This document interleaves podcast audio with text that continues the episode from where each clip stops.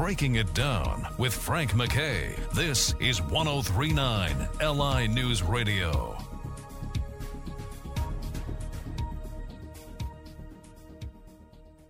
I'd like to welcome everyone to Breaking It Down. Frank MacKay here. So much more importantly, our very special guest is part of a series, a continuing series, uh, with artist, composer, painter, poet, educator, and soon to be the subject of a new documentary. And when we move along with that, we're going to let you know where to see that and and where you can get a copy of that, download it, and, uh, and we'll let you know as we go along. Our very special guest is Philip Lawrence Sherrod, and he uh, he's wonderful at all the things he does, and uh, he he does quite a bit. He's a Renaissance man, and they don't make folks like this anymore. They just they just don't. He's kind of a throwback, and you'll see what I mean as we talk, but you'll definitely see that when you see his his work and him up close and personal in the documentary. Uh, uh, Philip, welcome. Well, hello, Frank.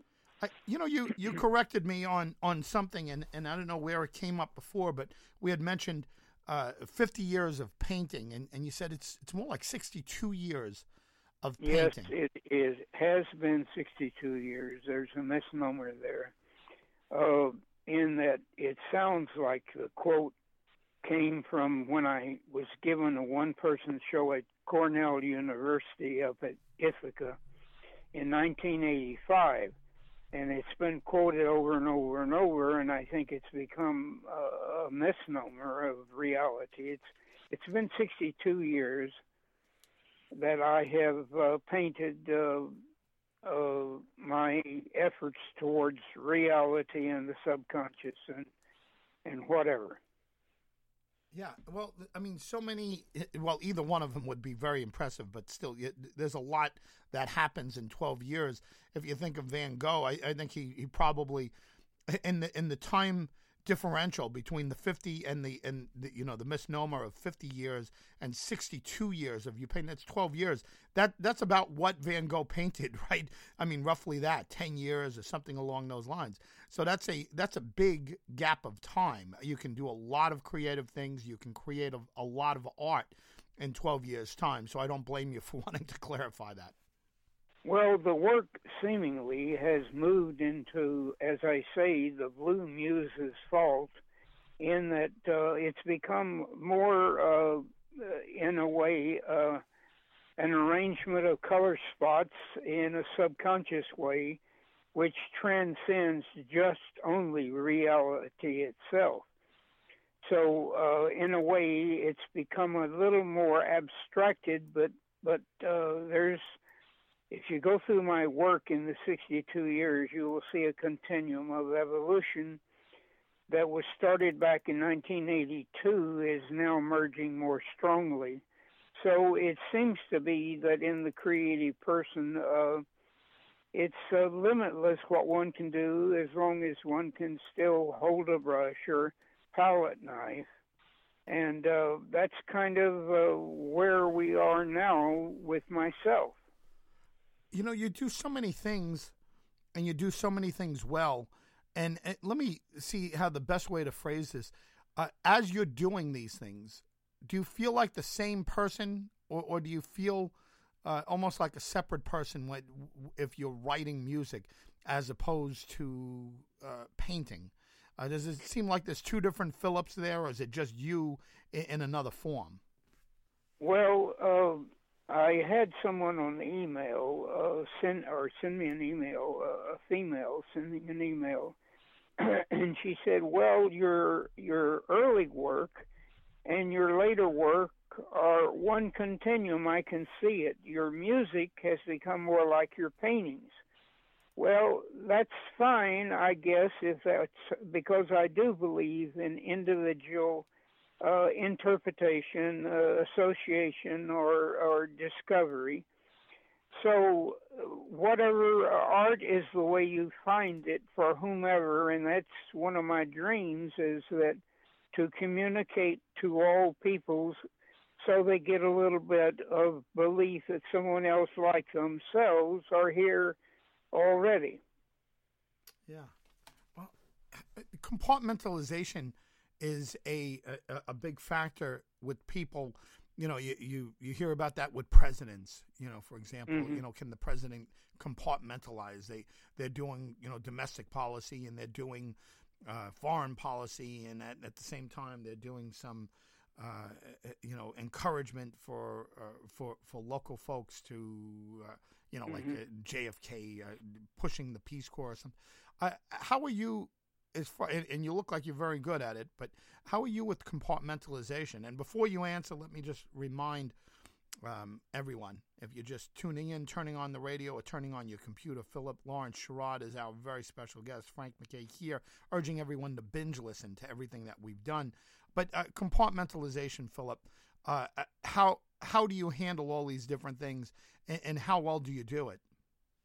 Well, Uh, I might say, put the responsibility on uh, people throughout the world in saying, um, who understands all things, when are they related, and is there any separation uh, from today uh, versus the fourth century? In other words, to me, it's all one continuum, but being an artist uh, is, I guess, allowed via the Blue Muse, as I always say, that people say, well, when do you work? I say, anytime I feel like it. And having diabetes or having uh, the problem of uh, of, uh, of arthritis, psoriatic uh, arthritis, I don't feel well all the time, and I'm uh, on the French side from my mother. I'm beginning to obtain, as an eighty-four-year-old, uh, I'm becoming uh, having migraine headaches. So I don't feel well all the time, but when I feel well, I, I begin to dream what is to be done. And then when I start working, there's no question, it's all laid out for me.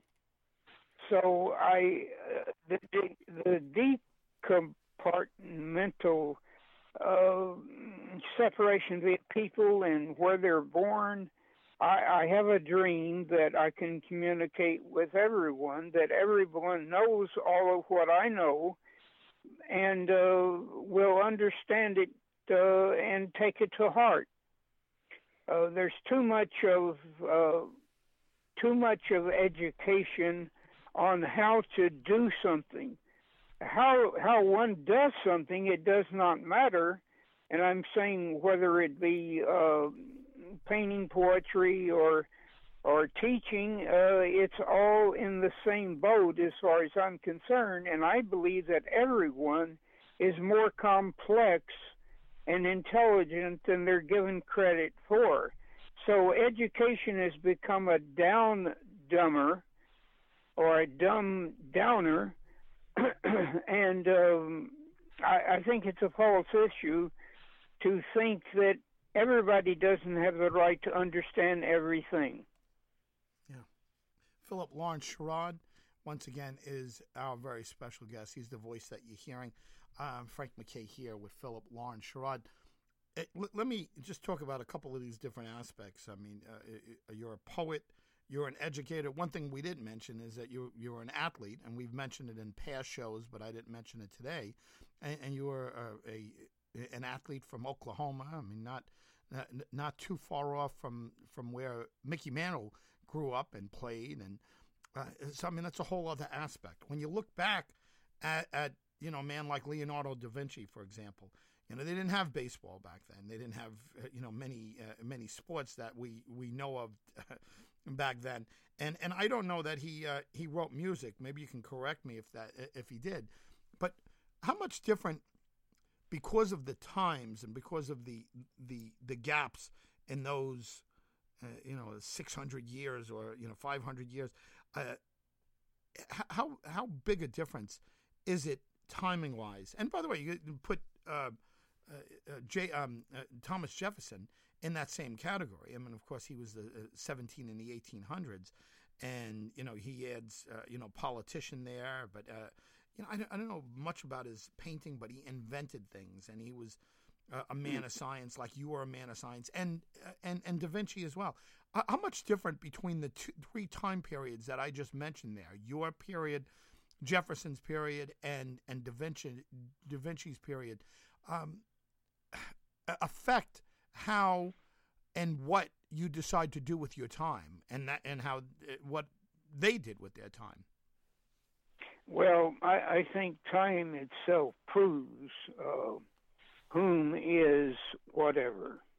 And again, as I uh, believe that uh, God is time, controlling the people or the Blue Muses to the Creator, uh, that it's all mapped out, and it's merely uh, who am I and how can I speak to people in this time like they spoke to people in their time. So I think it's a it's a more a matter of concern of communication and giving to others what they have but maybe don't know about. I mean, it's it's like uh, continually I see things that somebody will say, well, I was going to become a violinist, but I ended up a baseball player. So it's it's like a reversion of terms. Uh, we don't have to become even who we are. That's a moral obligation depending on who has enough belief that what they have to offer is what is needed. And today, I find the world almost in total reversion to when I was born in nineteen thirty-five, uh, and uh, having bridged uh, a couple of centuries, uh, I don't see any difference between myself and, uh, what should I say, uh, Plato, Aeschylus, uh, Machiavelli. It's, it, we're all a continuum of giving what the common man maybe doesn't comprehend enough to to stay out of jail, to be honest, to be an individual in a collective society. Uh, I, I, I have to remove that from a belief that other than morality, uh, to thine own self be true. I think that sums it all up.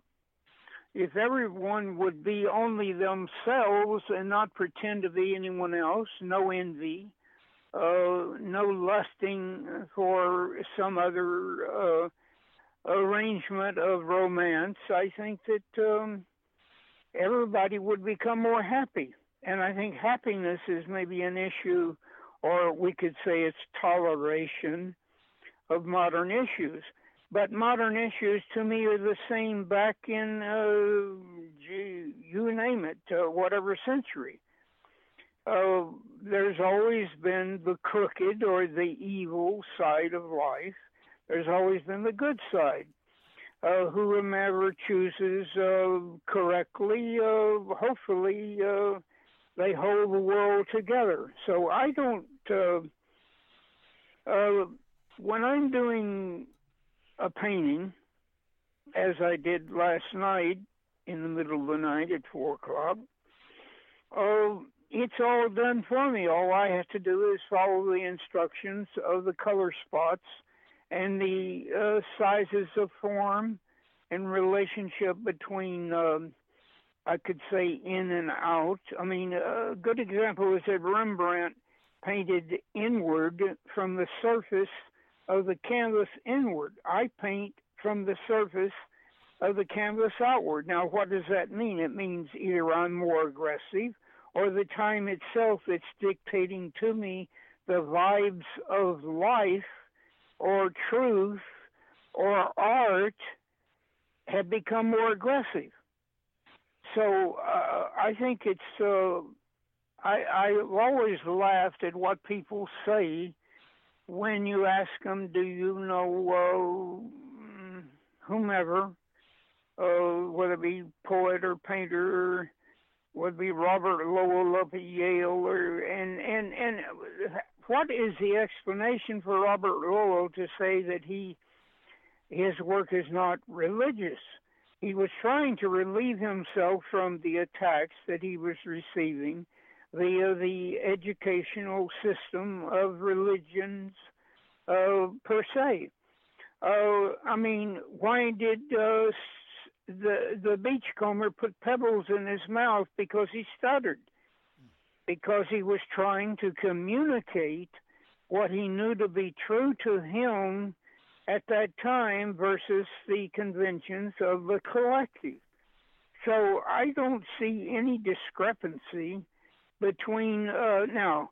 You might say, "Well, Sherrod, I don't, I don't appreciate your work. I don't like it." And I said, "Fine, that's fine with me.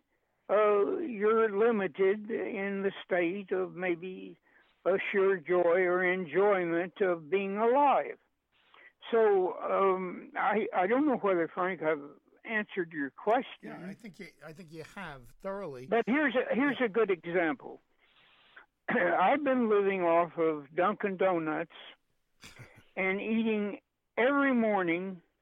My father said, down on the farm in Oklahoma, uh, in uh, Putnam City, uh, he said, Uh, it seems to be that uh, you don't shouldn't eat more than uh, uh, five eggs in a week. Well, I eat seven. Mm. And why do I eat seven? Because I crave the protein that stabilizes my physical being so I cannot have migraine headaches and work. So, uh, was it just his individual preference? Was it his fear that controlled him to only five eggs a week? Uh, I, I find uh, seven uh, eggs a week uh, are fine with the bacon and the uh, and the uh, cheese. I find it to be a perfect balance for my own body's demands because I'm working all the time and have always uh, worked or painted or written a poem. I, I can't I can't sleep when I'm hearing uh, quatrains go through my head in rhyme or non-rhyme, uh, but not without logic. So so I'm saying that uh, I don't know that I can answer that, that question satisfactorily to anyone. But here's a good example, is that when when the four paintings were lumped together in Times Square and they were put up on a screen, uh, uh, the lady that uh, was connected to this said to me, she said, well, what pre- what are your great canvases? Which canvases do you like the best? And we'll put them up. And I said, well, I said, no, no. I said, I won't take on that responsibility to the people. The people have a right to speak. So therefore, you, plus your board of control, plus uh, maybe a few friends, decide which which paintings go up. Well, they put them up in a clump of a square because that uh, the computer and the modern life and whatever, they put them up in a square of one, two, three, four, all together with no spaces, which made them one painting for me of four girls that I had, women that I had painted in the past. Uh, and it's interesting that they seemingly chose the blonde side of life, uh, meaning they were all kind of fair-haired uh, blondes or dyed uh, blonde or red-headed or whatever. And I was amused because it's exactly what, in a way, the past complaints have been from the black order of, of Puerto Ricans or Dominicans or black people or Afros or whatever. So, so it proved the point. And then I said to myself, well, this is strange. They have reduced all my paintings to one painting. They have uh, taken away the size because the billboard size is much larger than the human being walking below. They, they in a way, have given grandioseness to girls that came to me because they believed that art was a communicative thing and a betterment for the world. Then when I hear about them blowing up the statues, the me, the Blue Muse blow, blowing up the blowing up the statues, uh, I was dismayed because I said, how can the next thing they'll be doing is going after the museums, and God help them if, if they do that, because they are destroying what others uh, are given life from.